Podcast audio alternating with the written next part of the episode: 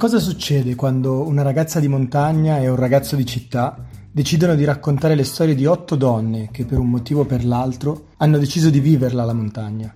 Un reportage a quattro mani, cura di Irene Borgna e Giacomo Pettenati. Beh, intanto grazie per essere intervenuti così numerosi a questa presentazione di questo libro che unisce un po' due temi interessanti che sono quelli della montagna e un aspetto di, di vita vissuta in montagna e quindi con i suoi la difficoltà di vivere in montagna, in particolare in questo libro declinata su delle esperienze femminili. Eh, tanto per, facciamo un, una piccola introduzione. Ehm, Per chi non ci conoscesse, A P E è un'associazione di escursionisti, siamo un'associazione auto-organizzata e ci direttiamo ad andare in montagna, cerchiamo di essere più inclusivi possibile, cercare di portare in montagna più persone possibile, cioè distribuendoci so, gli sforzi anche economici e dando a tutti la possibilità di farlo. Eh, abbiamo base qui al piano terra, facciamo però poi anche cose che riguardano la montagna come presentazioni, eh, c'è sempre una serata al mese, una quarta serata al mese, c'è un cineforum di montagna, ci sono serate di approfondimento, ne abbiamo fatta una poco tempo fa sui ghiacciai della Lombardia, insomma cerchiamo di fare cose che, che riguardano sempre questo argomento. In questo caso devo ringraziare molto Giacomo, Giacomo Pettenati, che è autore, insieme, come vedete, insieme a Irene Borgna di questo libro. Immagino che dalle facce che vedo, immagino che qualcuno di voi già conosca Giacomo, voi siete probabilmente già in relazione, quindi sapete già di che libro si tratta. In realtà, per chi non lo sapesse, eh, eh, io ho, ho qui il libro perché in realtà è un ebook, non è un libro tradizionale, quindi anche un po' mi è fatto piacere perché è anche un po' una cosa particolare, almeno per me, di presentare un ebook, eh, quindi non un libro cartaceo. Eh, È un libro scritto a due mani, come dicevamo, insieme a Irene Borgna, è prodotto, edito da una piccola casa editrice specializzata in ebook, eh, che Zandegù, dopo magari Giacomo ci farà una piccola introduzione, e, ed è così un, eh, un modo che abbiamo questa sera per affrontare l'argomento della montagna, ma anche l'argomento dell'aspetto della, della vita in montagna e dell'aspetto della... della difficoltà di questi periodi di trovare lavoro e di trovarlo in particolare in montagna, e abbiamo eh, avuto la fortuna di intercettare anche la disponibilità, in questo caso di Marta, ma anche di altre compagne che sono qui, del collettivo Ambrosia, della collettiva Ambrosia, e quindi ci daranno un loro punto di vista su quello che è la precarietà del lavoro e soprattutto un approfondimento sull'aspetto femminile del, del tema. Eh, non mi dilungo di più e eh, direi che cominciamo subito con, eh, con Giacomo e gli chiediamo magari di raccontarci un po' da dove viene questo libro, come mai, eh, quali sono state le esigenze che hanno portato alla sua realizzazione e, e che cosa volevamo un po' raccontare con questo libro. Sì, allora ciao a tutti e a tutte. Ehm... Ah, ecco, scusate, allora, ovviamente va. Lascio a Giacomo l'autopresentazione perché ah, non, ero, non ero degno di farla. Vabbè, infatti partivo giusto da lì. Allora, io chi sono e perché eh, sono qui a parlare di questo libro. Eh, io sono un geografo, lavoro precariamente ovviamente all'Università di Torino come ricercatore in geografia ehm, e mi occupo di, di montagna, di nuovi abitanti della montagna da un bel po' di tempo, ormai dal duemilanove. Eh, ho iniziato con una tesi di laurea, una tesi di laurea sui nuovi, nuovi abitanti della Val Maira, che è una valle del Cuneese. Eh, Durante diciamo, il periodo della ricerca di tesi ho passato molte settimane in Val Maira, ho intervistato molti nuovi abitanti, in particolare, in particolare di un comune della valle, eh, quindi entrando in contatto con questa realtà dei nuovi montanari e delle nuove montanare che ho trovato fin dall'inizio molto interessante, e sono stato un po' adottato da eh, un'associazione che si chiama Coordinamento Donne di Montagna, che riunisce diverse donne, eh, ma non solo in realtà, perché è un'associazione aperta a entrambi i generi, Eh, soprattutto piemontesi, ehm, e che ha come scopo quello appunto di, da un lato, valorizzare il sapere legato eh, al il sapere femminile alpino, quindi riconoscerlo e saperlo, perché le donne hanno rivestito storicamente un ruolo fondamentale nelle comunità alpine, eh, e anche però di, come dire, costituire una rete di persone che vivono in montagna, che hanno una connotazione di genere, che sono donne e quindi hanno dei problemi anche in comune e delle eh, dei punti di forza anche in comune, eh, appunto, e farle sentire un po' meno sole in certi casi e costituire una rete. Um, dopo la tesi ho continuato appunto il lavoro poi sul, sulla questione delle, dei nuovi abitanti della montagna a, con il coordinamento e con un'associazione che si chiama Dislivelli, un'associazione di Torino eh, di cui faccio parte, che ha due anime, un'anima di ricerca perché è ospitata dal Politecnico di Torino e perché è nata da un gruppo di ricercatori, e un'anima di comunicazione. Eh, è nata dall'incontro tra ricercatori e giornalisti. I ricercatori si rendevano conto che la comunicazione giornalistica fatta sulla montagna non si basava su dati, ma si basava così, no? La volta la sensazionalistica, si parlava di montagna solo quando c'era una valanga, no? Quando si interessava l'ultimo rimasto dell'ultima frazione, dell'ultimo paese, no? Quindi la montagna dei vinti, la montagna eh, disperata, no? E, e al tempo stesso invece ehm, i giornalisti si rendevano conto che le ricerche fatte sulla montagna non venivano comunicate bene, no? Non, sì certo uscivano le pubblicazioni accademiche, ma nessuno le legge, nessuno quindi sa. Quindi l'idea era di provare a raccontare la montagna in modo accessibile a tutti, ma fondato su ricerche e su esperienze.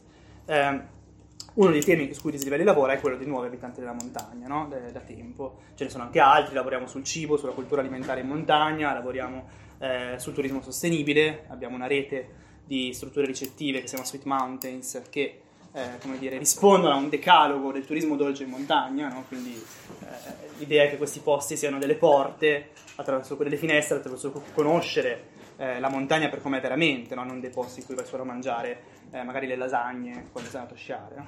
ehm, e quindi poi cosa è successo? È successo che Eh, un giorno ero, stavo bevendo una birra con Marco Magnone, che è un mio amico, che è uno scrittore di, soprattutto di libri per ragazzi, eh, e con Irene, Irene Borgna, che è la coautrice del libro, eh, un'amica, eh, ed è una donna di montagna, una nuova abitante della montagna. Lei in realtà è di Finale Ligure, eh, ma fin da, come dire, da, fin da piccolissima ha sempre frequentato le montagne cunesi, le Alpi Marittime, si è trasferita a vivere lì per una tesi di dottorato su, su Entracque, quindi su un comune della Valle Gesso.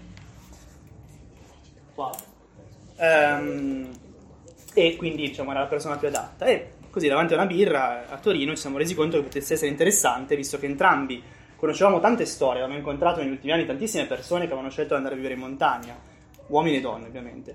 Uh, potesse essere interessante fare qualcosa insieme, fare qualcosa insieme in particolare per, come dire, eh, subito abbiamo pensato a questa piccolissima casa editrice di Torino che si chiama Zandegù, eh, il nome è anche carino perché Zandegù era un ciclista che arrivava sempre ultimo al Giro d'Italia, era una maglia nera al Giro d'Italia, quindi loro hanno questo. E loro sono nati come casa editrice tradizionale una decina d'anni fa, poi sono, non andava bene perché i libri cartacei costano e nessuno li compra, pochi li comprano. Eh, hanno provato a reinventarsi facendo ebook e corsi. Uh, corsi di vario genere, informazione sì. Sul web marketing, su, sempre, molto spesso legate al digitale comunque. Um, e anche una cosa molto interessante che sono lit crawling, cioè dei giri eh, insieme a degli scrittori di Torino per i quartieri della città in cui ci si ferma in vari posti, in ogni posto si legge qualcosa e si beve qualcosa. E, um, e quindi ci è venuta questa idea, no? Ieri ne siamo, siamo parlati, poi siamo visti a casa sua, eh, lei nuova, don- nuova donna di montagna, nuova montanara, io no, io un maschio di pianura, eh, normale, che però frequenta tanto le montagne per varie ragioni, ehm, e allora abbiamo provato a costruire eh, una storia intorno a, alle tante storie che noi già conoscevamo, quindi abbiamo eh, reincontrato, messo insieme un po', messo insieme un po di, di conoscenze, esatto, un po' di conoscenze, incontrato di nuovo le persone che già conoscevamo e scritto questo libro. Quello che qui dietro vedete è l'ambientazione di questo libro, che non ho detto prima perché emergerà poi durante la serata. Eh, sono, il libro parla di nove storie di donne che vivono in montagna e di imprenditoria di montagna, perché queste nove sto- donne hanno una situazione imprenditoriale, quindi, e questo eh, si svolge più o meno tutto nell'ambito della provincia di Cuneo, esatto, questo... eh, in varie valli, perché sì. Alcune valli vanno verso il mare, la Valle verso Tanaro, la Valle Pesio, la Valle Scura, ecco. La Valle Gesso e la Val Maira. Quindi qui era per contestualizzare un po', esatto. Dove erano le varie storie, dove sono ambientate. E io sono partito da qua, diciamo, il libro parla di un mio, una mia giornata eh, incontrando dalle montagne, sono partito da Preit, dove c'era la prima intervistata, che si chiama Patrizia, eh, poi sono andato...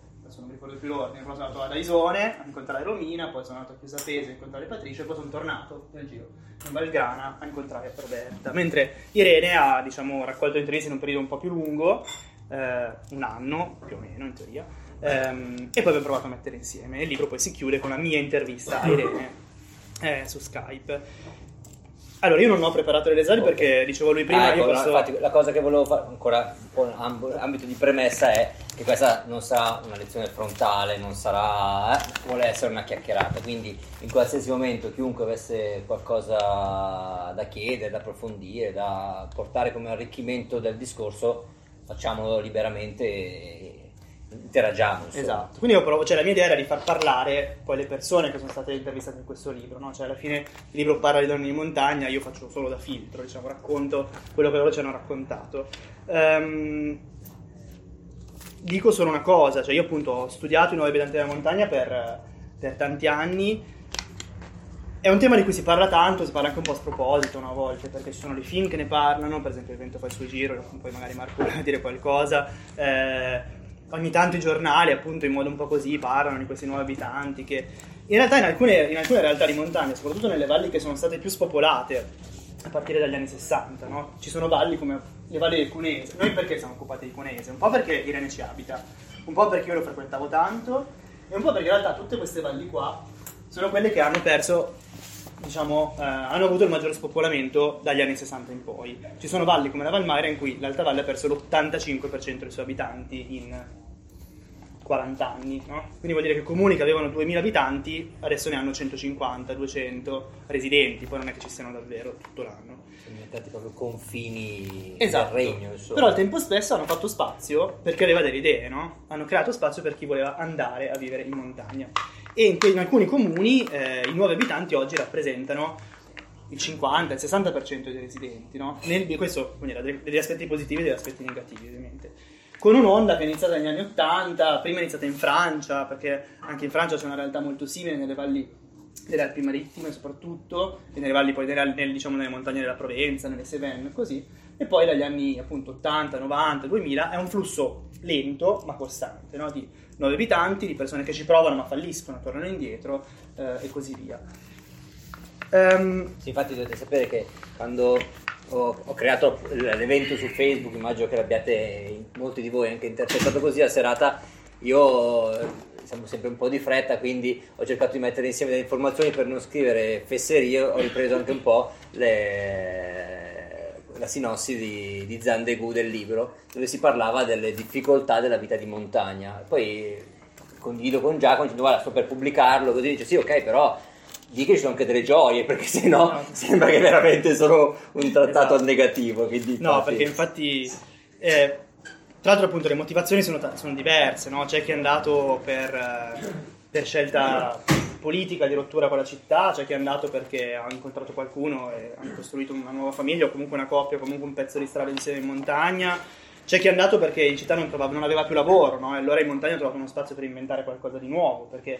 c'è spazio, eh, se accetti anche di scalare un po' il tuo stile di vita, no? di, di adeguarti a, alla realtà di oggi, non cercare per forza uno stipendione fisso, eh. In montagna trovi spazio per fare tante cose. Un po' di decrescita felice.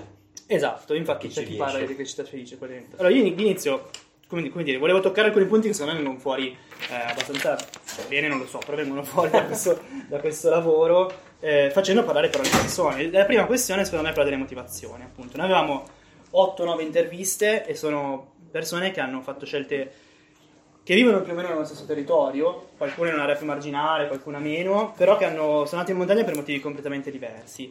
C'è chi fa la pastora, per esempio Anna che abita a Ormea fa la pastora di pecore, eh, c'è chi è andata in montagna perché è una sportiva, Katia, che abita diciamo a Vinadio, è una campionessa di sci alpinismo di livello mondiale, eh, c'è chi è andato in montagna perché si è messo con qualcuno che abita in montagna. Per chi sapesse che cos'è sci alpinismo e conosce delle manifestazioni, Katia dopo quanto, due settimane, un mese di, che faceva questa pratica è andata a fare il mezzalama. Eh, esatto, perché cioè è il professionismo puro, no? Lei dopo un paio di settimane che faceva, ma vedi c'è una gara, vado a farla, e si è comportata benissimo, ah. ma con tutti i professionisti mondiali della, sì, della sì, cosa, no. Quindi... Cioè, un personaggio...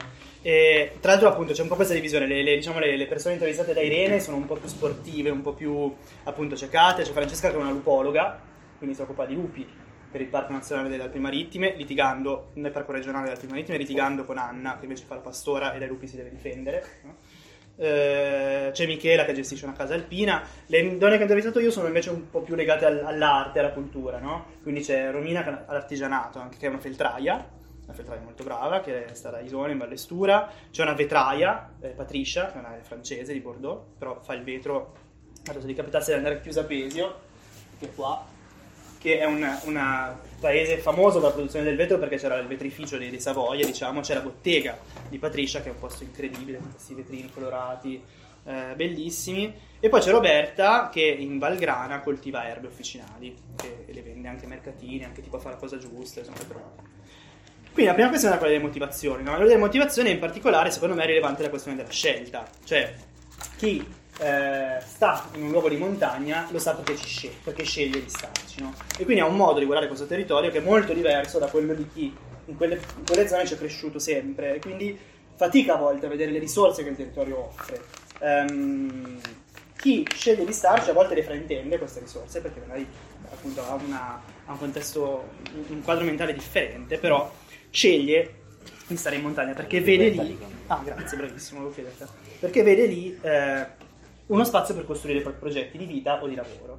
Per esempio Patrizia, che è questa appunto signora, questa donna di Bordeaux, che ha, ha una, è sposata con un figlio e vive a Chiesa Pesio e ha una bottega di artigianato di vetro, le dice: la stessa attività in città avrebbe un senso completamente diverso. In città l'artigianato è molto legato al commercio, o si ha un giro fisso di clienti che non comprano solo quello che impone la moda, oppure si chiude. Eh, secondo me è meglio, allora, per non parlare dei costi di gestione che sono improponibili, perché c'è anche quel tema, no? La montagna costa meno, soprattutto la montagna non tanto turistica. Secondo me è meglio puntare su territori montani che credono nell'artigianato come strumento per aumentare l'attrattiva del paese, e poi gli affitti sono battiss- bassissimi, e qui arriva poi un'altra questione centrale. In città tu non porti niente al territorio, e in fondo a ben guardare la città non dà niente a te, no? E qui c'è un'altra questione che secondo me è importantissima, che è quella del contare. Cioè, da queste interviste viene fuori sempre come eh, la maggior parte di queste persone in città si, si rendeva conto che il loro lavoro, la loro attività, la loro vita quotidiana non portava un valore aggiunto intorno a sé. Sì, certo, nella cerchia ristrettissima delle persone, dei loro amici, della loro famiglia. Però, quindi in città, per sia o non ci sia, boh, c'è un altro milione e mezzo di persone, per cui è... se tu abiti invece in una borgata di venti abitanti, se quel giorno tu ci sei, esci di casa, pulisci la strada passando, eh, fai qualcosa, quello ha un peso, conta, no? E questo era un elemento che sempre è uscito, cioè persone che sentivano la necessità di vedere il senso di quello che facevano, sia personalmente che, che lavorativamente. E per esempio Irene, nell'introduzione al suo, al suo pezzo, dice una cosa che... Irene è quella poetica dei due, cioè le cose più poetiche le ha scritte lei. Ehm, Irene dice: ma quando è facile contarsi, perché se in pochi ciascuno conta di più, no? Questa frase è geniale. Ehm, quindi questa è una questione. Poi l'altra questione è però questa, cioè tu vai in montagna, cerchi uno spazio, trovi uno spazio per fare quello che vuoi, eh, però ce l'hai con la tua testa. Ma la montagna ha delle regole, delle regole che devi conoscere. La montagna con tutti i posti nuovi in realtà, però in montagna, proprio perché sei in pochi, è ancora più evidente, no? E molte di queste ehm, persone che conosco, di questi nuovi abitanti, di queste donne, hanno sbagliato all'inizio, no? Perché sono andate con la loro testa, perché non hanno tenuto conto ehm, perché la vita delle... in montagna è fatta anche di esperienza quotidiana, di errori e di, esatto, e delle di loro regole che crei. E questo ehm, peraltro infatti e questo ha portato dei problemi. Per esempio Patrizia mi ha raccontato una storia molto interessante. Lei mi dice: sono entrata in casa d'altri col mio carattere, senza chiedere permesso, senza bussare. La cosa non è stata molto gradita. Ho imparato che in montagna le persone sono diverse da come ero io. Prima di parlare bisogna pensarci cento volte, e poi quasi sempre stare zitti. Il problema di fondo per vivere in montagna è che non ti danno le istruzioni per l'uso ed è inevitabile che tu faccia cazzate. Per esempio lei mi raccontava il primo giorno, cioè dopo due mesi che era lì, eh, aveva un appuntamento col sindaco per avviare, per parlare, per fare qualcosa. Lei stava in una borgata sopra a quella dove si trova il municipio di questo paese che si chiama Celle di Macra, che è in Val Maira. Eh, arriva dal sindaco e un po' trafelata perché era in ritardo, e gli dice: guarda, ero in ritardo, per fortuna ho tagliato dal prato. E, e lui dice: ma da quale prato? Da quello con l'erba alta o da quello con l'erba bassa? Lei fa: beh, da quello con l'erba alta, che era tutto incolto, no? Perché... E lui ha detto: cioè, minchia, meno male che non ti ha visto nessuno, perché quello era un pascolo non ancora eh, pascolato dalle vacche, no? Quindi quello che a noi, con la nostra testa di città, sembra un prato incolto, invece l'altro è curato, quello curato è già stato mangiato, è stato usato, no? Quello è spazio di lavoro per altri, no? E capire questo, differenza tra quello che per noi è spazio di ricreazione, spazio o di paesaggio, diciamo che ha un valore estetico, no? Per qualcuno è spazio di lavoro, Passa, è un paesaggio... paesaggio curato in, in città, quello dove c'è esatto, esatto. Invece lì tropico. E, e questo per esempio invece ad altre persone come Roberta, Roberta Capanna, che appunto ha questa azienda agricola biologica di erbe officinali a Valgrana, posto pazzesco tra l'altro. Questo non conoscere bene le regole le è costato eh, un cane un cane ammazzato, perché ehm, lei mi diceva ehm, lei è arrivata in questa borgata che era stata abbandonata per molto tempo, eh, in una valle non tanto in alto, per cui è una zona molto diciamo ricca di cacciatori, c'è molta selvaggina, e lei arrivava dalla città, lei abitava mi sembra a Genova, ad Arenzano prima, per cui non sapeva bene, cioè c'erano i cani, poi li lasciava in giro, diceva tanto non ci sono macchine, non succede niente. Però i cani, giustamente, quando vanno in giro, eh, in montagna, scoprono il loro istinto, no? di, di, di cacciatori, di, eh, ogni tanto li vedi tornare, sporchi di sangue, che puzzano un po' di carogna, perché hanno trovato boh, qualche animale morto in giro, l'hanno mangiato, una cosa che in città magari non, non ti viene neanche in mente. E allora eh, Roberta diceva, i problemi più grandi eh, li abbiamo avuti con i cacciatori di cinghiali. Questa borgata è rimasta abbandonata per più di trenta anni, gli animali lo sapevano e la frequentavano. Per questo era una meta molto ambita dai cacciatori, che anche dopo il nostro arrivo non si sono fatti problemi a passare in mezzo alla borgata. Borgata è il modo che hanno in Piemonte di chiamare le frazioni, piccole, diciamo, perché un termine preso sempre, però magari eh, piazzarsi sui nostri campi, anche quelli coltivati, a sparare mentre stavamo lavorando. Vabbè, insomma, lei... Lei ha, ha protestato per questo, tra l'altro, perché non voleva che passassero dove... Il punto qual è? Questi spazi vuoti a volte sono occupati da chi ha dei progetti interessanti, a volte sono occupati da chi li ritiene solo spazi vuoti. In questo caso i cacciatori usavano questa, questa borgata come, diciamo, un capanno di caccia gigante, in un certo senso, non aspettavano lì. Il loro parco giochi, insomma. Esatto. E lei dice, siamo arrivati fino a Roma a protestare per questi comportamenti e come conseguenza mi hanno avvelenato un cane. Dopo quell'episodio ho preso altri due cani, effettivamente andavano un po' troppo in giro, è salito il sindaco a dirmi che così non andava bene, che tutto il paese parlava dei miei cani, e i cacciatori non potevano più studiare le mosse della selvaggina. E anche questo, no? Cioè, conti, e conti anche in negativo però, perché quello che fai lo sanno, c'è anche un controllo sociale molto forte, ovviamente. Eh, allora hanno dato via uno, in modo che l'altro rimanesse stanziale, senza allontanarsi troppo dalla borgata. Perché un'altra questione centrale, se i cani, tra l'altro è questa, se i cani escono in due in montagna, li vedi tornare dopo tre giorni, perché fanno gruppo e vanno... Ehm. Subito dopo ho preso un appuntamento col sindaco e gli ho detto che se prima tutto il paese parlava dei miei cani perché andavano in giro, adesso tutto il paese avrebbe dovuto sapere che io ne avevo dato via uno. Per me è stata una cosa molto difficile. Adesso tu vai da loro e gli dici che io so... Questa è lei che gli parla col sindaco. Adesso tu vai da loro e gli dici che io sono un cane che va in giro e mi segna il territorio, che nessuno si permetta di toccarmelo, no? E così è stato, effettivamente, quel cane c'era ancora perché... no. Però capite, sono tutte, cioè, sono tutte cose che non sai, e quando entri in un territorio così nuovo, che appunto è considerato casa da qualcun altro che c'è già, prima che tu possa considerarlo casa, devi imparare come funziona, no? Devi imparare anche, anche con la forza, a volte anche negoziando le tue regole un pochino, no? Perché è chiaro che eh, lì c'erano prima i cacciatori, però adesso lì c'è stava lei che aveva un altro progetto da fare. Adesso eh, c'è una selezione di immagini totalmente casuale, non de- casuale di luoghi, ma casuale de- dei posti che abbiamo visto su- rappresentati sulla mappa, quindi... Sono tutte zone di quei, di quei centri abitati o di quelle montagne lì, insomma. Quindi vedete un po' di paesaggi e facciamo girare così, se vi stufano poi ritorniamo sulla mappa. Eh, poi se ne riconosco qualcuno. Ecco, questo è Preit, peraltro, dove stava Patrizia. Esatto.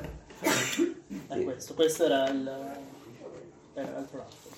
Ehm... C'era nelle, sì, sì, nel, c'era... nel libro, fra le varie storie appunto di adattamento alla montagna, anche chi racconta di essere arrivato e aver preso una casa che le piaceva e poi aver scoperto la primavera dopo che l'esposizione a nord in montagna anche no, esatto. Perché dice che non si riusciva a scaldarla neanche dando il fuoco, è proprio Irene, per cui ah, eh, lei, cioè, proprio, esatto. Lei che quindi dice ecco, l'anno dopo ho cambiato casa perché l'esposizione esatto. A nord no, sì, perché toglievo il ghiaccio dall'interno del vetro, infatti ogni tanto arrivava a Torino tutta... ehm E, e tra l'altro è proprio questo, quando tu arrivi e non sai bene come funziona, no? Quindi questo ti crea a volte dei, dei conflitti, a volte degli scontri, e poi la montagna ha un suo modo di funzionare, e questo lo racconta anche molto bene Patrizia, riguardo agli stimoli che la montagna ti dà, nel senso che è vero che tu trovi lo spazio per i tuoi progetti, ma anche è vero che in montagna di sera, se abiti in una borgata in cui abitano tre persone, c'è buio, fa freddo, non senti un rumore, e se non sei abituato questo fa un po' paura, no? È un po' strano per noi.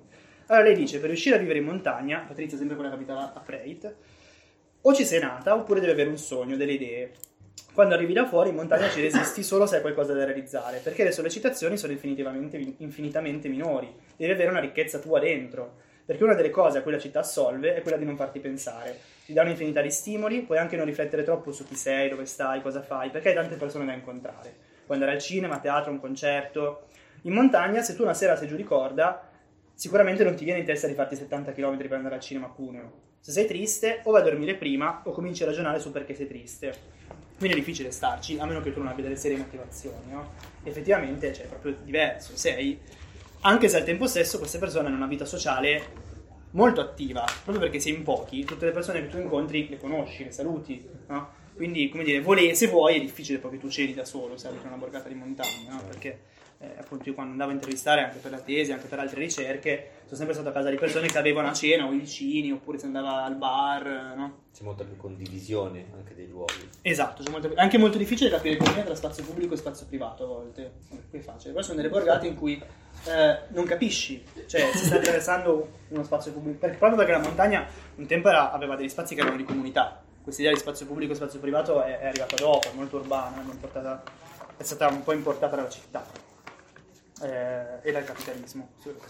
Però prima la montagna era spazio di comunità per definizione, no? I forni erano comunitari, c'era il forno comunitario che si apriva, si accendeva due volte all'anno e si faceva il pane insieme, no? Non era pubblico, era comunitario, che è diverso.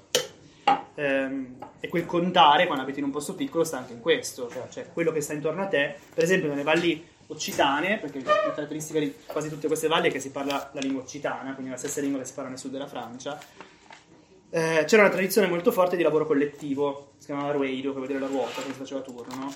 Che esiste ancora adesso, cioè a me è capitato di andare a parlare con delle persone eh, in Val Maira, era bruciata la stalla di uno sopra e tutti hanno ricostruito la stalla di questo signore, no? Perché è rimasta questa tradizione. Tra l'altro questo signore era un nuovo abitante, peraltro, no? È rimasta l'idea che prendersi cura del, del, degli spazi è qualcosa che sta, che è in capo a tutti, no? Che tutti devono fare. Sì, sì, non aspetti che di mutuo soccorso, cioè perché ciascuno riconosce la propria fatica e quindi sa che condividendola c'è molto più stimolo a superarla, ma anche a, appunto, a battere la fatica che ciascuno deve fare. Esatto, e, e non aspetti che arrivi eh, il pubblico a sistemarti le cose a volte, no? Perché il pubblico perché sei sempre tu, eh, spesso, perché il sei sindaco sei tu, tu esatto. E l'assessore esatto. Tuo cugino. Poi a volte è rischioso perché può diventare anche una scusa per il pubblico per non intervenire, intanto lo fanno loro, cioè c'è questo doppio... però...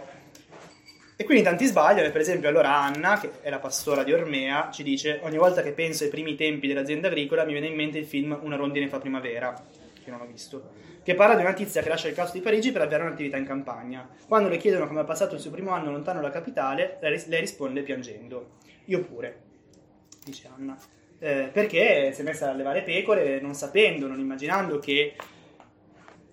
Mm, che arrivano i lupi e te le mangiano, per esempio, no? Che quindi eh, a volte caricando per esempio di, eh, di affetto molto cittadino gli animali poi piangi, no? Lei, per esempio, raccontava di questo, adesso non lo ricordo, suo figlio Giacomo, tra l'altro, studiava gli egizi, ecco, avevano battezzato le capre come i sovrani del Nilo. Quando il lupo si è mangiato la capra micerino è stata una tragedia, no?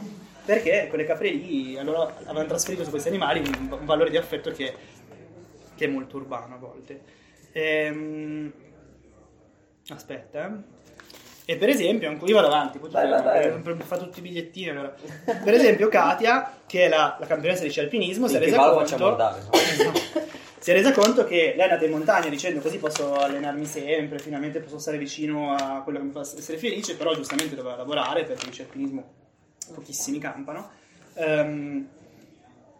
È andata a lavorare in un bar, no? E quell'estate lei non è mai riuscita ad allenarsi, perché quando lavori in montagna, se lavori, se fai un lavoro di montagna, lavori nel turismo, nell'agricoltura o nell'allevamento, non vai a fare, non vai a camminare, non, a meno che non ci vada alle quattro ore del mattino. È un po' il paradosso, quando quindi, stai in montagna, esatto, in realtà la vivi meno rispetto a come la vivresti venendo da fuori. Esatto, cioè diventa un luogo di, di lavoro, di vita, eh, ma non un luogo di mh, fruizione sportiva o, certo, che ne so, ricreativa, come, come può essere per noi, molto meno perlomeno.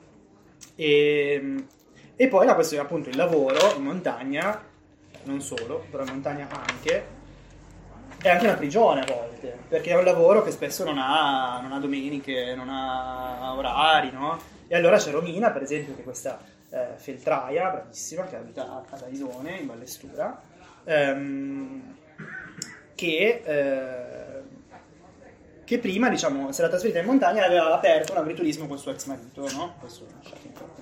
E, e lavorare in, quella, in quell'agriturismo, quindi con i ritmi che, che hanno l'agricoltura e il turismo, la faceva sentire in prigione, cioè lei non ce la faceva più, perché diceva io lavoro sempre, cioè io sto in questa cucina umida, perché poi stavo in una borgata un po' particolare, che è una specie di grotta, non esco mai, e non era per questo che io ho deciso di trasferirmi in montagna, per me la montagna era libertà, cioè così. Allora si è messa a fare il feltro, ha capito che l'artigianato, l'arte potevano essere, allora diceva imparare a fare il, il feltro per me è stato parte di un percorso di liberazione, ma, ma eh, questo è anche interessante. Ah, no, scusate, non vedo la riga. Ma non sopravviverei solo con, solo con quello. Ho sentito il bisogno di coinvolgere altre donne, organizzare dei corsi di feltro, perché lei effettivamente poi ha avviato una, dei corsi di feltro, ha avviato anche delle, delle, una valorizzazione di un percorso di filiera corta per il feltro, con la lana delle pecore sambucane, eh, che sono una, valle, una, una, una razza tipica di quella valle. E lei dice una cosa molto interessante, eh, appunto fare corsi di feltro, sentirmi parte del territorio. Io con il mio lavoro faccio politica del territorio. E tante di queste lo fanno, no? Tu scegli di andare lì, ti rendi conto che andando lì tu fai qualcosa che pesa su quello che sta intorno a te, no? Molto di più di quando stavi in città e facevano l'operaio, l'impiegato o eh, ricercatore universitario, che ne so. Con il tuo lavoro lì fai politica del territorio, perché il modo in cui lo fai ha, un, ha un'incidenza molto grande. Due cose, finisco. Sì, vabbè, tranquillo. Eh... Sì, io direi che... prendi fiato... Eh, una cosa che mi è piaciuta molto di questo libro è stato che, pur essendo un libro tra virgolette para- apparentemente leggero, perché è un libro abbastanza breve, eh, lo leggi in qualche ora, è molto scorrevole, tra l'altro come lo prendi in mano hai già finito, perché le, le, perché le esperienze veramente le, le vivi talmente e sono raccontate talmente anche bene, secondo me, perché è così leggere che Che, che vai fino in fondo in, in un fiato. E, però la cosa bella è che eh, secondo me siete stati bravi a non idealizzare il vostro racconto, e quindi non, eh, non è un, eh, un racconto ideale della montagna mitica o mitologica. Di, queste donne non sono delle figure eh, inarrivabili, anzi il libro in realtà è fatto, se vuoi, poi lo sto dicendo a me stesso perché tu lo sai già, hai scritto, cioè, però è, è bello perché ha una ricchezza che è quella anche della caduta, del fallimento. Infatti più o meno tutte queste donne, se non proprio fallimento poterlo definire, perché eh, magari noi lo conosciamo in un'accezione negativa questo termine, in realtà sono mh, nessuna di loro ha una vita lineare o fa quello che si era prefissata di fare andando in montagna. Tutte hanno, c'è un termine nella vela che si dice, che, che, che dice orzare, no? Orzare è quando il vento si sposta leggermente, tu leggermente sposti il timone per andare a riprenderlo, e quindi non tieni mai la, la, la, riga, la linea dritta, ma gli vai un po' dietro al vento per andare sempre più veloce. Ecco, e quindi qualcuno ha cambiato proprio strada, ha cambiato rotta, come per esempio la ragazza di Ormea delle, dell'allevamento, che diceva a un certo punto, che ha detto, beh, abbiamo, facciamo i prodotti, abbiamo l'orto, abbiamo le capre, abbiamo le mucche, abbiamo un sacco di cose, abbiamo anche l'agriturismo. E quindi si sono imbarcati anche nell'agriturismo.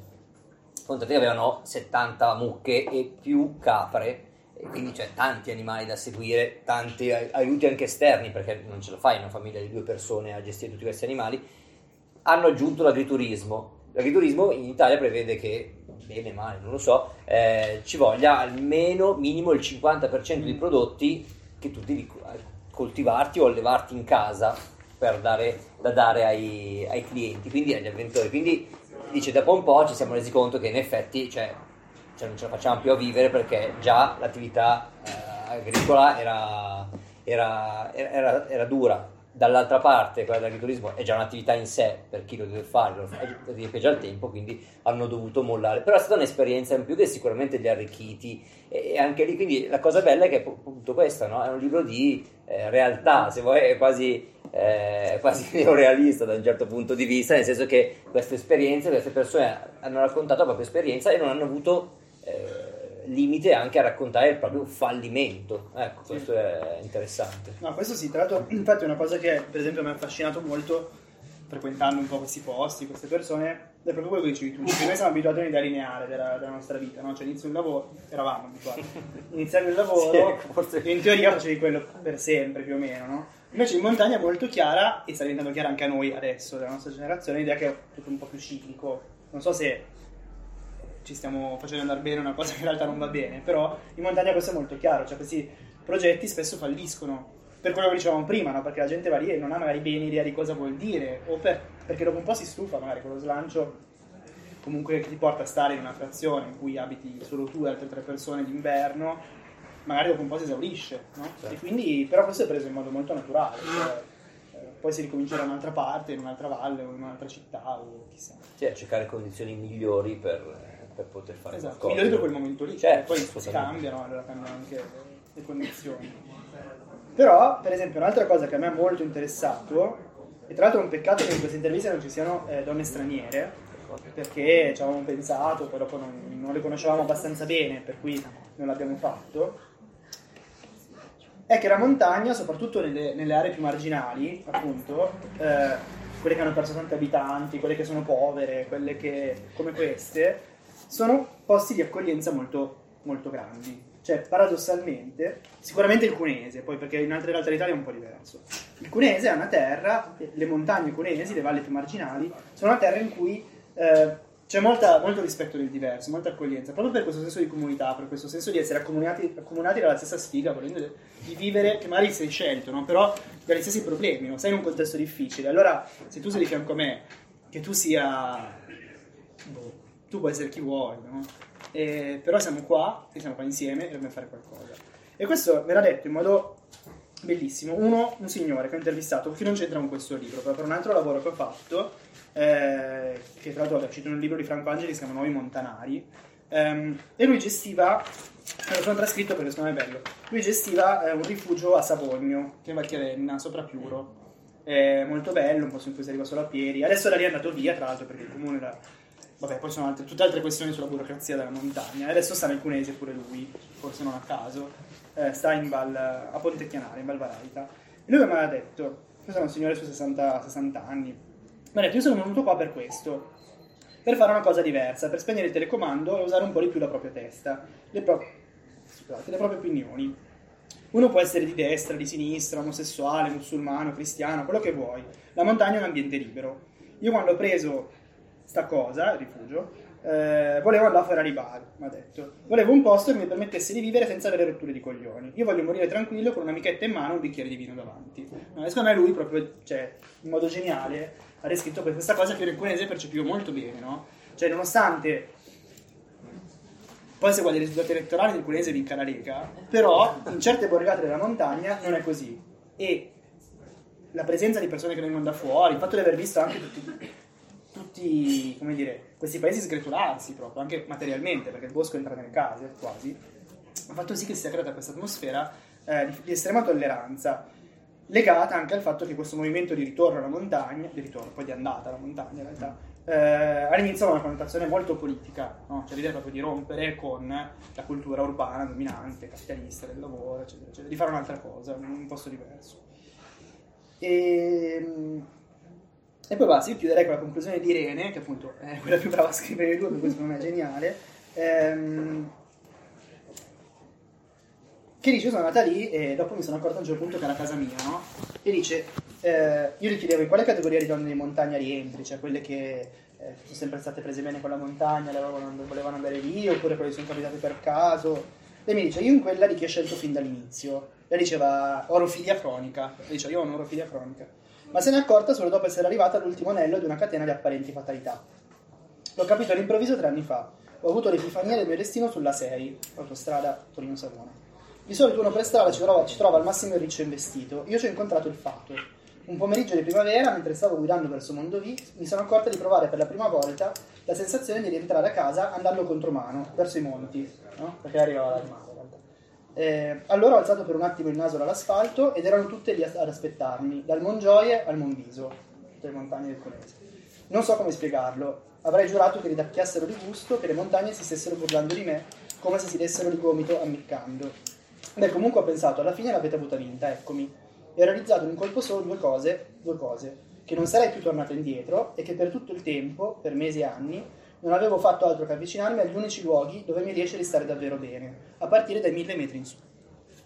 Basta, si chiude anche. Sì, io su questo eh, volevo aggiungere, adesso stavo cercando il segnalibro che avevo messo, ma non me la ricordo, eh, non mi ricordo chi l'abbia detto nel libro, però volevo recuperarlo per quello, però la, forse Patrizia stessa, la, la vetraia, che diceva eh, rispetto a tutte queste storie di persone, lei non lo diceva per tutte, però è un po' la sintesi di tutte queste storie di persone che vanno a vivere in montagna, quindi coincidono l'andata in montagna, eh, non è tanto parlare di nuovi cittadini della montagna, ma di un nuovo modo di vedere la montagna e la vita, quindi cioè cambiare il punto di vista e l'obiettivo, non tanto nuovi cittadini che quindi hanno bisogno di un'integrazione differente rispetto a chi ci abita già così, ma forse un, un nuovo punto di vista.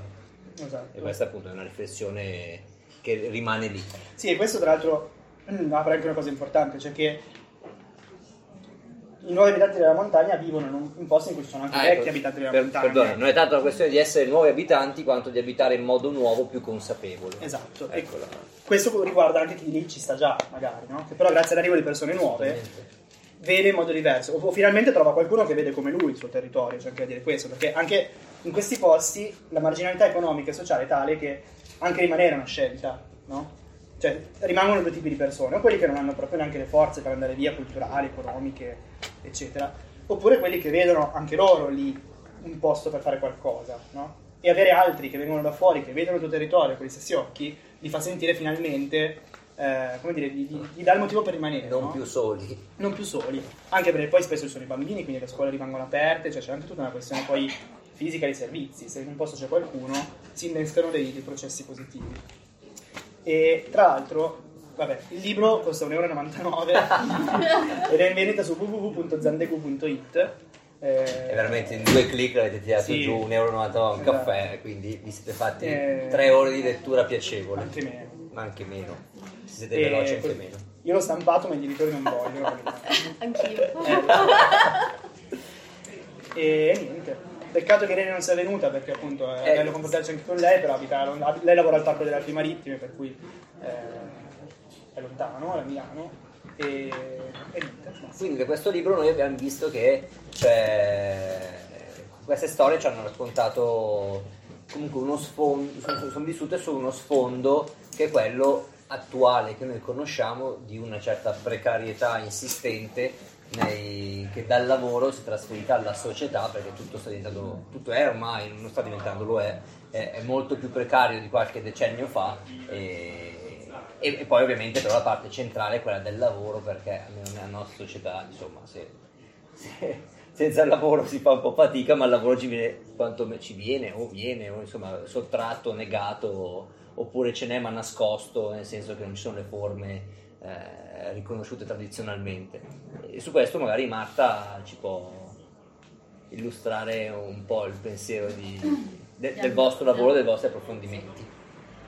Allora, eh, tanto buonasera a tutte e a tutti. Chiedo un po' di, di introdurre chi è Ambrosia e cosa fa. Eh, Ambrosia, come, come diceva Marco in, durante l'introduzione, è una collettiva femminista queer che abita piano terra, come Ape. Ci dici cosa significa adesso, queer? Adesso ci arrivo. Okay, adesso ci arrivo. E, niente, colgo l'occasione per ringraziare Ape, non per solo bontà, ma per piacere, ma perché vabbè è bello, no? non, rosso, non, non fare solo i coinquilini ma anche intrecciare delle cose insieme, ci proviamo, quindi grazie, viva. E come dicevo siamo una collettiva femminista queer, eh, io eh, sospetto che qualcuno eh, a un certo punto si chieda cosa c'entra il queer con le storie delle donne di montagna, perché eh, probabilmente per, come dire, per una porzione importante delle persone queer, se va bene, diventa sinonimo di promiscuità e post porno, ma magari, ma magari in verità probabilmente molte persone non hanno idea di cosa sia, di cosa sia il queer. Eh, queer letteralmente significa, verbe, no, bislacco, mi verrebbe da dire, no, letteralmente significa bislacco, ecco, e diciamo... Già, già che sono iniziative siamo partiti. Comunque, no, no, no, come dire, frocio, frocia, forse una, una, una definizione un po' eh, così come tutte le definizioni un po' così, e, però diciamo che eh, i percorsi queer sono percorsi che eh, tendono a decostruire il binarismo di genere eh, e a riflettere eh, insieme a tutta la comunità L G B T Q I più, Carlotta aiutami asterisco A, perché abbiamo appena finito di ridefinire la sigla, per cui gay, lesbico, bisessuale, eh, animalista e queer appunto. Per cui diciamo una prospettiva eh, post-femminista sulla, sulla, sulle questioni di genere. Eh, quindi tornando a noi voi direte oddio, a questo punto di cosa parliamo? Eh, in realtà sono qui per stupirvi perché eh, all'interno della... Vi parlo della nostra riflessione, ovviamente tanto dei nostri sistemi teorici, se no Marco mi sgrida. Il tema della precarietà eh, ha in, ovviamente intrecciato la nostra riflessione e, e insieme alla nostra riflessione quella, anche ad esempio quella del eh, coordinamento nazionale di cui Ambrosia fa parte, che è il suo movimento nazionale, nazionale che raccoglie tutta una serie di collettività italiane. Eh, e quindi il tema della precarietà, un tema che eh, emerge spesso nel, nel racconto, nelle storie di questo libro. Io anche ho stampato il libro, non avrei dovuto, ho messo dei segnali anch'io, molti meno di lui. Scusa, non io non volevo, però mi è sfuggita di mano la situazione. Lui l'ha scritto e Marco invece ha fatto il secchione che è arrivato con, con tablet. D'altronde io quando mi riferisco a delle femministe devo sempre stare molto attento, ah, molto perché okay. Sono un po' come un elefante nella cristalleria, no? Allora devo... Allora, mi, pi- così, mi piaceva partire per provare a, a, a, così, a lasciarvi due suggestioni. Eh, dalle parole di Irene con cui in, in, inizia il suo racconto, racconta perché racconta sostanzialmente, e lei dice eh, precarietà vuol dire contratti che scadono prima dei biscotti che metti nel carrello, sempre perché ha questa potenza evocativa per raccontare, istanti di horror vacui seguiti da settimane fatte di sette giorni e sei lavori tutti insieme, che finisci per confondere il giorno con la notte perché in nessuno dei due casi è contemplato il sonno. Eh, va avanti raccor- raccontando delle forme di lavoro atipiche e drammaticamente atipiche che eh, drammaticamente colpiscono anche la scelta dell'andare a lavorare in montagna. Eh, poi però dice a un certo punto che, come dire, se scegli, se fai questa scelta dell'andare in montagna avrai la fortuna di essere sorretto da una rete di rapporti che si fa tanto più fitta proprio laddove la popolazione è meno densa, no? Racconta di questo, di questo paradosso che poi è tornato anche spesso nel tuo racconto, eh, di quel legame di comunità che si fa, si fa più forte in montagna. E eh, questo aspetto, a partire proprio da questo aspetto, è una delle cose su cui noi eh, come dire, abbiamo riflettuto eh, alla ricerca di... Eh, soluzioni di resilienza rispetto alla precarizzazione eh, per un universo, quello qui, quello L G B T Q A, eh, che se vogliamo, come dire, colpito al pari dalla precarietà, dalla precarizzazione, eh, ma anche in modo forse più, più in modo diverso, forse anche in modo più intenso. Eh, ad esempio la nostra riflessione parte dal fatto che se voi, non so, se, se riflettiamo rispetto alla, a, al pensiero costruito sulla precarietà da dieci quindici anni fa, una delle domande, no, che spesso ci si faceva, oh mio Dio, eh, riuscirò a costruirmi una famiglia? Ecco, voi provate a prenderla dalla dimensione queer quando è, oh mio Dio, riuscirò a sopravvivere nonostante il rifiuto della famiglia tradizionale. Allora una strategia eh, di resilienza in questo senso diventa quella, come dire, di allargare il senso delle altre intimità e quindi delle, delle relazioni, quindi non solo sessuali, non solo post-porno, ma anche delle relazioni, no, che si fanno, che si fanno comunità. Uh, allora le storie di queste donne, la storia del coordinamento uh, delle donne che ha incontrato ci sembrano uh, come dire storie che uh, sicuramente partendo da una prospettiva diversa uh, rispetto a quella da cui scaturisce la nostra riflessione, il nostro percorso, ma che ha moltissimi tratti in comune, no? Uh, perché queste scelte che magari inizialmente sono scelte individuali di queste donne hanno poi trovato un agire collettivo, quello all'interno del, eh, del coordinamento. Io mi sono stampata il chi siamo perché ha, come dire, ha degli obiettivi eh, che risuonano nella nostra, anche nel nostro lavoro quotidiano, nella nostra riflessione quotidiana, eh, supera, supera, superare l'ineguaglianza geografica, politica, economica e sociale, eh, avvicinare, avvicinarci sempre di più alle tematiche di genere, alle buone prassi, alla buona amministrazione, eh, come dire, un affrontare le questioni di genere a partire oltre che partire da sé, come piace dire, come ci piace, eh, ci piace dire, ma anche dal, come dire, dall'agire quotidiano, no? E allora queste strategie di resilienza... Una definizione molto pragmatica, se vuoi. Sì, esatto, che sono, che sono proprio eh, strategie del quotidiano. Eh, Patrizia dice a un certo punto: le donne che vengono da fuori, da fuori dalla montagna, e che quindi fanno parte del coordinamento, eh, sono quelle che hanno maggiormente bisogno della rete. Di quella rete, come dire, che... Eh, Eh, se riprendete quello che io prima provavo a dirvi rispetto alle altre intimità, no? Al, come dire, al fuoriuscire, allo strabordare un po' dalla rete strettamente familiare eh, su cui sem- a cui sempre di più viene rovesciata la responsabilità del welfare, del, ma allarghi le relazioni, ovviamente eh, questo diventa, diventa più semplice. E appunto questa cosa ancora una volta torna, torna spesso nel libro, nel racconto, no? Penso ad esempio alla storia di Michela, di cui forse abbiamo parlato meno questa sera, che eh, come dire, nelle sue varie pros- nelle, come dire, nelle sue varie peripezie, nel, come dire, in quel, come era? Orza, come quella cosa che si fa con Orzare. La Orzare, per cui nel seguire il vento e, e, come dire, e dopo una serie di vicissitudini familiari anche pesanti, eh, sceglie magari anche Beh, a un certo punto con... d- diciamolo anche sì, il suo compagno, oltre alle difficoltà della, di andare esatto, in montagna, scelta condivisa, e quindi già a fronte esatto. alle difficoltà di un imprenditore di montagna nuova, in un ambiente che non conosce così, malattia grave del compagno, tre bambini piccoli, uno in arrivo, ma grave nel senso che a un certo punto gli dicono che a causa di una leucemia hai tre mesi di vita, esatto. eh, provano un, un intervento chirurgico esatto. che gli dava un'aspettativa del se va bene non muori subito sotto i ferri, però vieni fuori e praticamente chissà, chissà e in realtà lui... Eh, sopravvive miracolosamente, quindi questo si innesta sul percorso della difficoltà dell'imprenditorialità della montagna e, e poi peraltro esatto. si lasciano pure, no? Vabbè, però cioè, quindi, la... no, quindi cioè, proprio c'è dentro vedete di tutto. Vedete che è la famiglia tradizionale.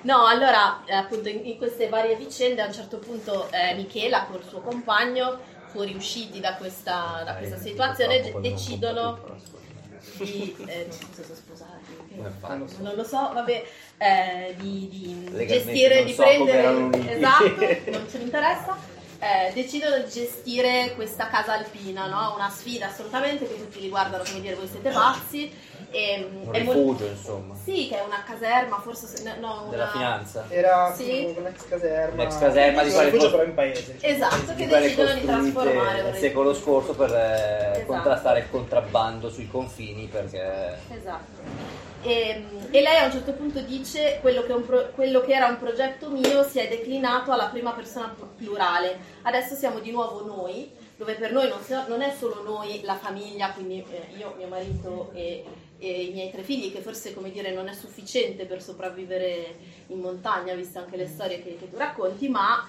eh, dove noi è la famiglia, ma noi è anche la comunità di Sant'Anna, eh, del luogo, del luogo in cui, in cui cerca come dire avanti questo progetto. Eh, e infatti lei dice fin da subito mi è sembrato importante condividere il progetto della Casa Alpina, e racconta che in pochissimo tempo quella ostilità rispetto alla straniera e allo straniero, eh, grazie a una loro idea eh, no, immediata del invitiamo la comunità a, a, a fare dei piccoli lavori di ristrutturazione dello spazio insieme a noi, eh, indiventa, indiv- immediatamente diventa un progetto della comunità stessa, per cui lei a questo punto racconta che hai l'erba alta, passa il vicino e ti taglia il prato, no? Dicendo, però se, sempre deflettendo, perché dice esatto. vabbè passavo di qua con la macchina da segare e l'ho tagliata. Sì, poi sono piemontesi. Sì, esatto. Infatti, quindi cioè, stanno indietro, non c'è... Sì, sì, no, no. E l'altra immagine molto bella che riporta sempre, eh, sempre Michela è quella della catena.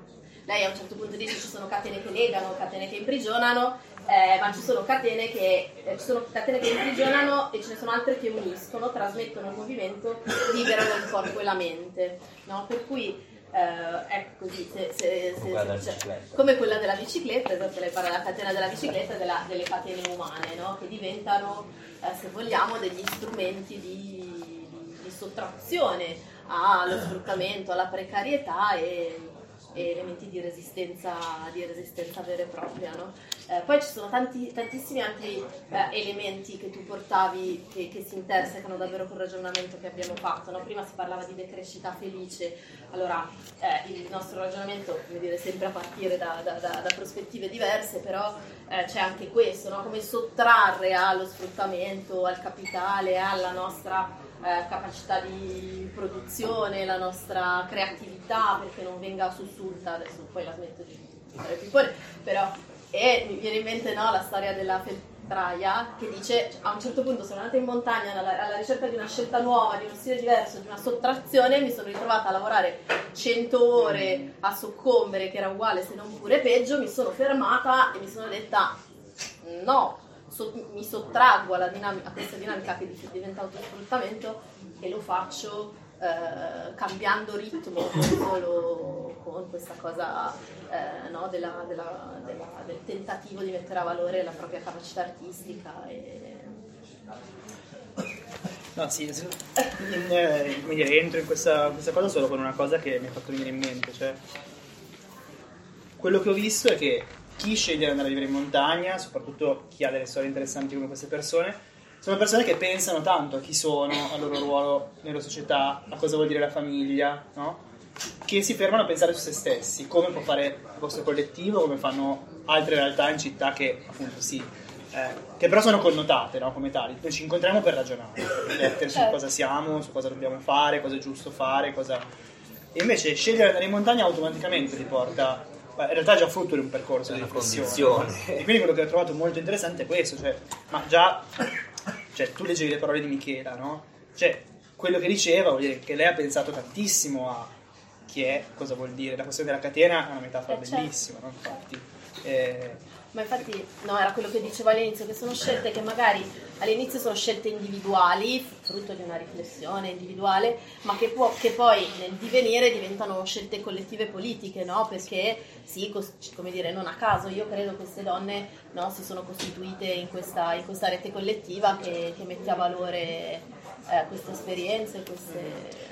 Sì, che tra l'altro fa una cosa molto interessante adesso, eh, grazie a un finanziamento della Tavola Valdese, no? Quindi diciamo questi, esatto, sì, questi cristiani protestanti, ma avanti cinquanta anni otto per mille alla Casa Valdese, conosciuti per essere no, veramente... loro sono pazzeschi, loro finanziano dei progetti di sviluppo, il Coordinamento Donne di Montagna adesso reali, porta avanti cioè dei progetti non... no, reali e eh, senza nessun tipo di connotazione legame con loro, religioso, politico, esatto. Anzi eh, sono in Bolivia a fare progetti di eh, empowerment, per usare i termini dei progetti di cooperazione, però di sostegno eh, alle donne, soprattutto ma alle comunità rurali, eh, per la produzione del tessile, produzione tessile e per adesso con un esperto sulla sovranità alimentare, quindi eh, installazione di serre. eh, Bolivia, paese molto povero, paese in cui eh, lo sfruttamento delle risorse minerarie e i sistemi agroalimentari globali stanno facendo danni molto grossi.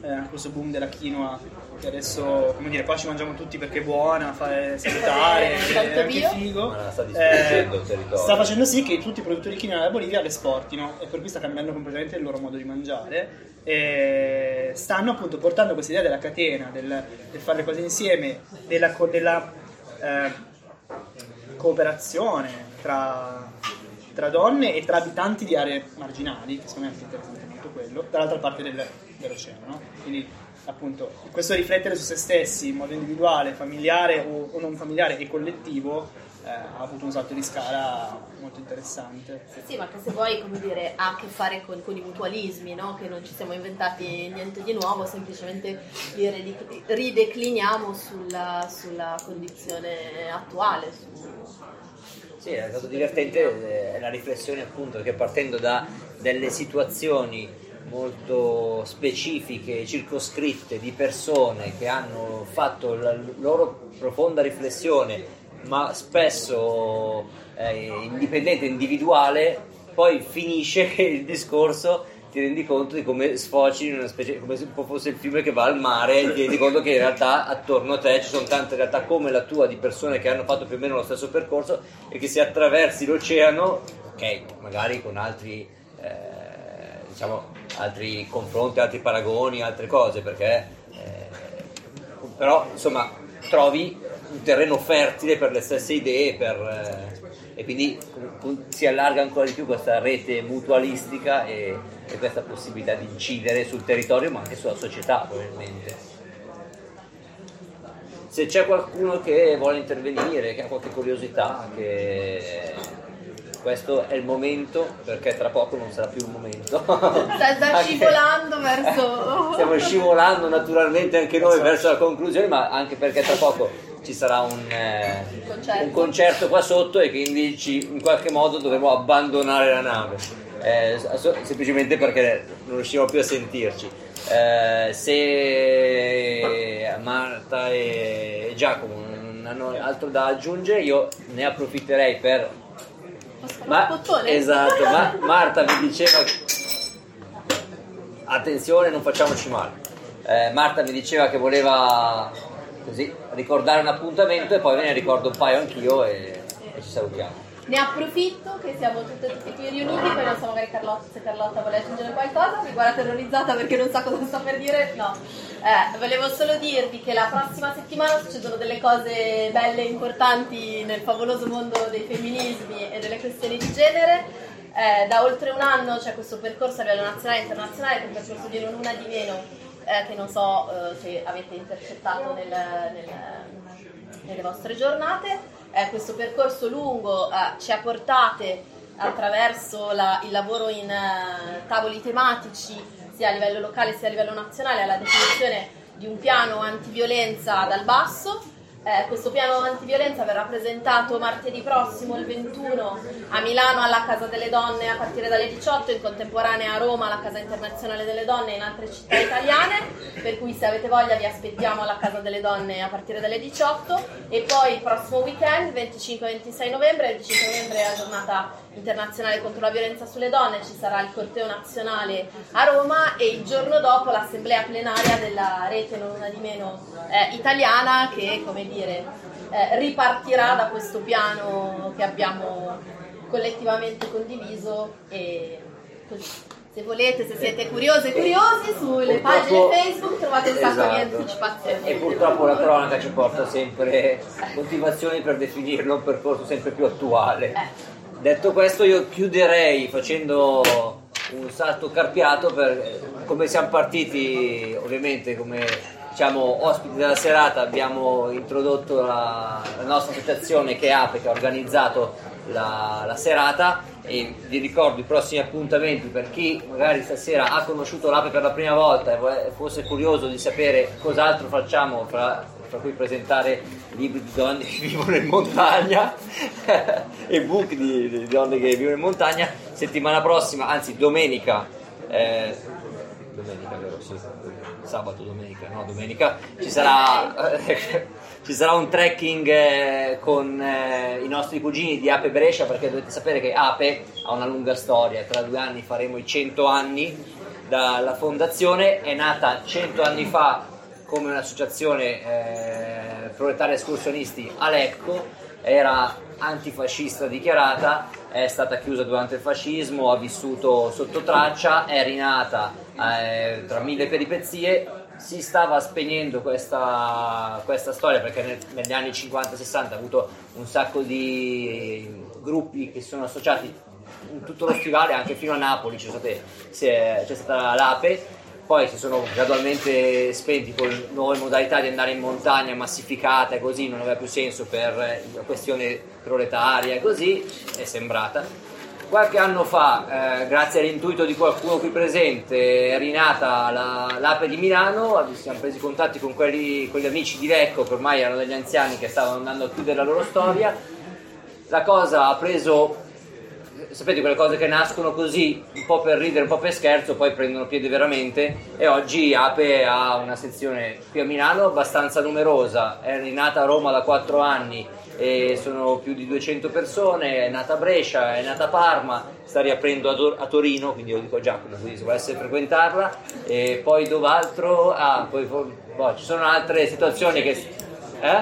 I vostri amichetti di Genova. E eh, ma quelli sono del cazzo, però. Vabbè, dai, eh, collettivo è il campanilismo. Eh, però insomma, anche come A P E stiamo andando avanti, quindi cerchiamo anche noi di fare rete il più possibile. La se- due, tre settimane fa, abbondiamo, eh, siamo andati a fare un incontro nazionale sulla Grignetta, dove sono venuti appunto eh, nostri amici delle varie sezioni sparse per l'Italia. Settimana questa facciamo questo trekking a Brescia per cercare sempre di più di fare rete anche noi e di unire le, le forze e, e le energie.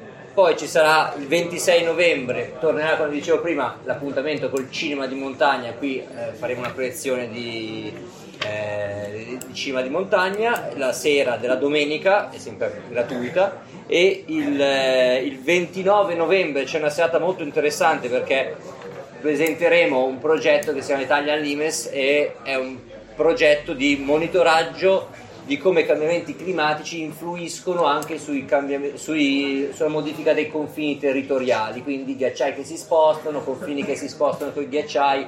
Quindi ventinove novembre sempre qua, e poi il quattordici dicembre invece abbiamo una serata di saluti, fine anno, baci e abbracci. Eh, qui faremo varie cose, fra cui ospiteremo un altro amico che ha fatto, che è un ultra atleta, e quindi ci racconterà dell'ultra trail del Monte Rosa, della sua esperienza e, e così. Grazie ancora per aver partecipato e vi aspettiamo ai prossimi appuntamenti di Ape. Grazie.